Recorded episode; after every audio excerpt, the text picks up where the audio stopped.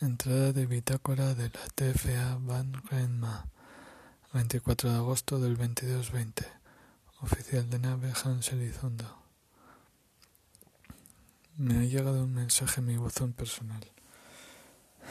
Es de Yun Sim. Tengo que meditar si decírselo a la tripulación. En él me dice que su madre ya no es secretaria general. El Consejo lo ha destituido antes de acabar su mandato y han elegido a Theo Davis, su principal opositor dentro del Consejo.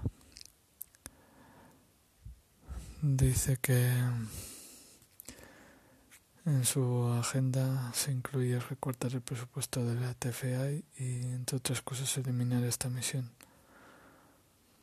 Me vuelve a insistir que no me fíe de nadie que me están que me está mandando este mensaje fuera del canal de la TFA.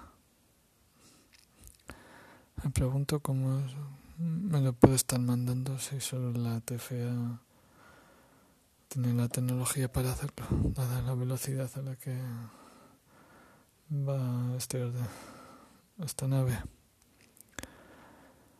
En la TFA al final quien manda es el consejo quien está al frente al final es un cargo de representación más que nada.